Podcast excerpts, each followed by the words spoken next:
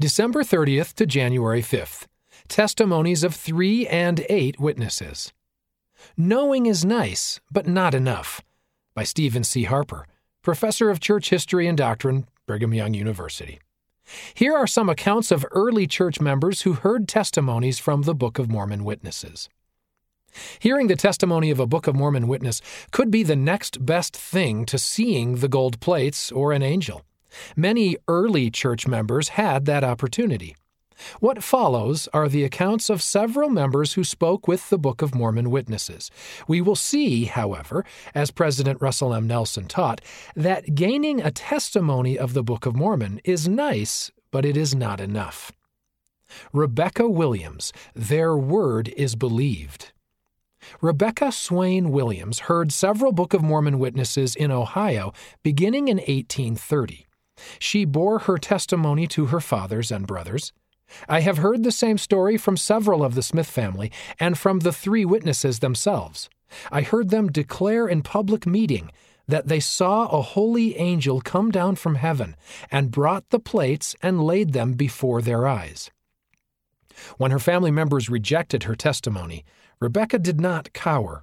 She continued to love them, pray for them, and value her father's good counsel. She also continued to testify to him that the Book of Mormon witnesses told the truth. They are men of good character, and their word is believed. They have seen an angel of God and conversed with him. In the late 1830s, a period of widespread dissent in the church, Rebecca remained faithful, choosing to abide by the precepts of the Book of Mormon. William McLellin, bound to acknowledge the truth. One morning in 1831, a young schoolteacher named William McLellin heard that some men on their way to Missouri would be preaching about a new book that was described as a revelation from God. He hurried to hear them. He listened to David Whitmer testify that he had seen an holy angel who made known the truth of this record to him. He deeply desired to know whether their testimonies were true. He followed them 400 miles to Independence, Missouri, where he met and interviewed other witnesses, including Martin Harris and Hyrum Smith. William interviewed Hyrum for hours. I inquired into the particulars of the coming forth of the record, William recorded. The next morning, after praying to be directed to the truth, he realized that he was bound as an honest man to acknowledge the truth and validity of the Book of Mormon. In the following years, William's faith was tested and strengthened by his choices and by the persecution the Latter day Saints suffered. When saints in Jackson County, Missouri were attacked, William's friend Hiram Page, one of the eight witnesses, was clubbed and whipped by men who said they would let him go if he would deny the Book of Mormon. How can I deny what I know to be true? Hiram said, and they beat him again. William was strengthened by Hiram's testimony, and understandably terrified of being beaten. When William heard that men in the area were offering a reward for the capture of him and Oliver Cowdery, they left town to hide in the woods with David Whitmer. There, William interviewed two of the three witnesses. I have never seen an open vision in my life, he said, but you men say you have, and therefore you positively know. Now you know that our lives are in danger every hour if the mob can only catch us. Tell me in the fear of God, is that Book of Mormon true? Brother William, Oliver said, God sent his holy angel to declare the truth of the translation of it to us, and therefore we know. And though the mob kill us, yet we must die declaring its truth. David added, Oliver has told you the solemn truth for we could not be deceived. I most truly declare to you its truth. David, Martin, Hiram, Oliver, and William each came to know that Joseph Smith translated the Book of Mormon by the power of God. They knew that the gospel written on the gold plates was true. But later they let frustrations with Joseph fester until they stopped living by the teachings of the Book of Mormon.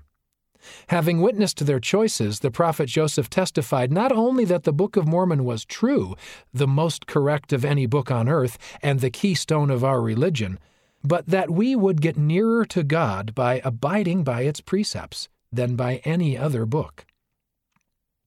Sally Parker, strong in the faith. Sally Parker was a neighbor of Lucy Mack Smith in Kirtland, Ohio. She told me the whole story, Sally wrote. When she asked Lucy if she had seen the plates, Lucy said no, it was not for her to see them. But she hefted and handled them, and I believed all she said, for I lived by her eight months, and she was one of the best of women. In 1838, Sally heard Hyrum Smith share his witness too. He said he had seen the plates with his eyes and handled them with his hands. In the late 1830s, as many people were leaving the church, Sally Parker lamented the loss of their fellowship and renewed her determination to abide by the precepts of the Book of Mormon. I mean to hold on to that faith which is like a grain of mustard seed, Sally wrote. I feel the power of it in my heart now. I am as strong in the faith as I was when we were baptized, and my mind is the same. I mean to hold on by the gospel till death. Rhoda Greene. He had the Spirit of God.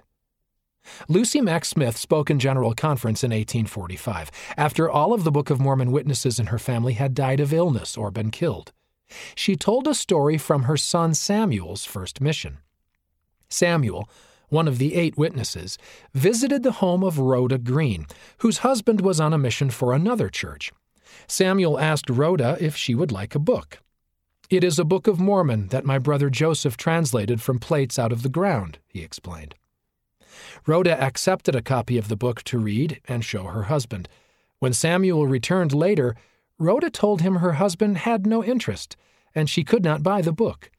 Sad, Samuel took the book and began to leave.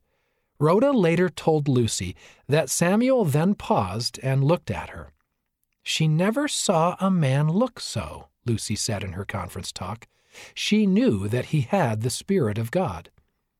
The Spirit forbids me taking this book, Samuel told Rhoda, who knelt and asked Samuel to pray with her. She kept the book, read it, and received a testimony of it. So, eventually, did her husband. They chose to abide by its precepts throughout their lives. And thus the work began, Lucy testified, and then it spread like a mustard seed. Rhoda Greene is my ancestor. I am edified by her testimony of the Book of Mormon, and by the recorded testimonies of the witnesses and those who heard them. I am strengthened by their choices to abide by what the Book of Mormon teaches. Each of us can be modern day witnesses of the Book of Mormon when the Holy Ghost confirms to us the truth of the book. Shortly before leaving for my mission, I finished reading the Book of Mormon, then knelt and prayed simply, but with real intent, a sincere heart, and faith in Jesus Christ. I felt a powerful impression that conveyed, You already know it's true. It came with peace I have never desired to resist. I have known since then that the Book of Mormon is true. That is not enough, however. President Russell M. Nelson taught Whenever I hear anyone, including myself, say, I know the Book of Mormon is true, I want to exclaim, That's nice, but it is not enough. We need to feel deep in the inmost parts of our hearts that the Book of Mormon is unequivocally the Word of God. We must feel it so deeply that we would never want to live even one day without it. President Nelson's teachings are true. My ongoing effort to live by the teachings of the Book of Mormon has brought me closer to God than anything else. End of the article. Knowing is nice, but not enough. Read by Scott Christopher.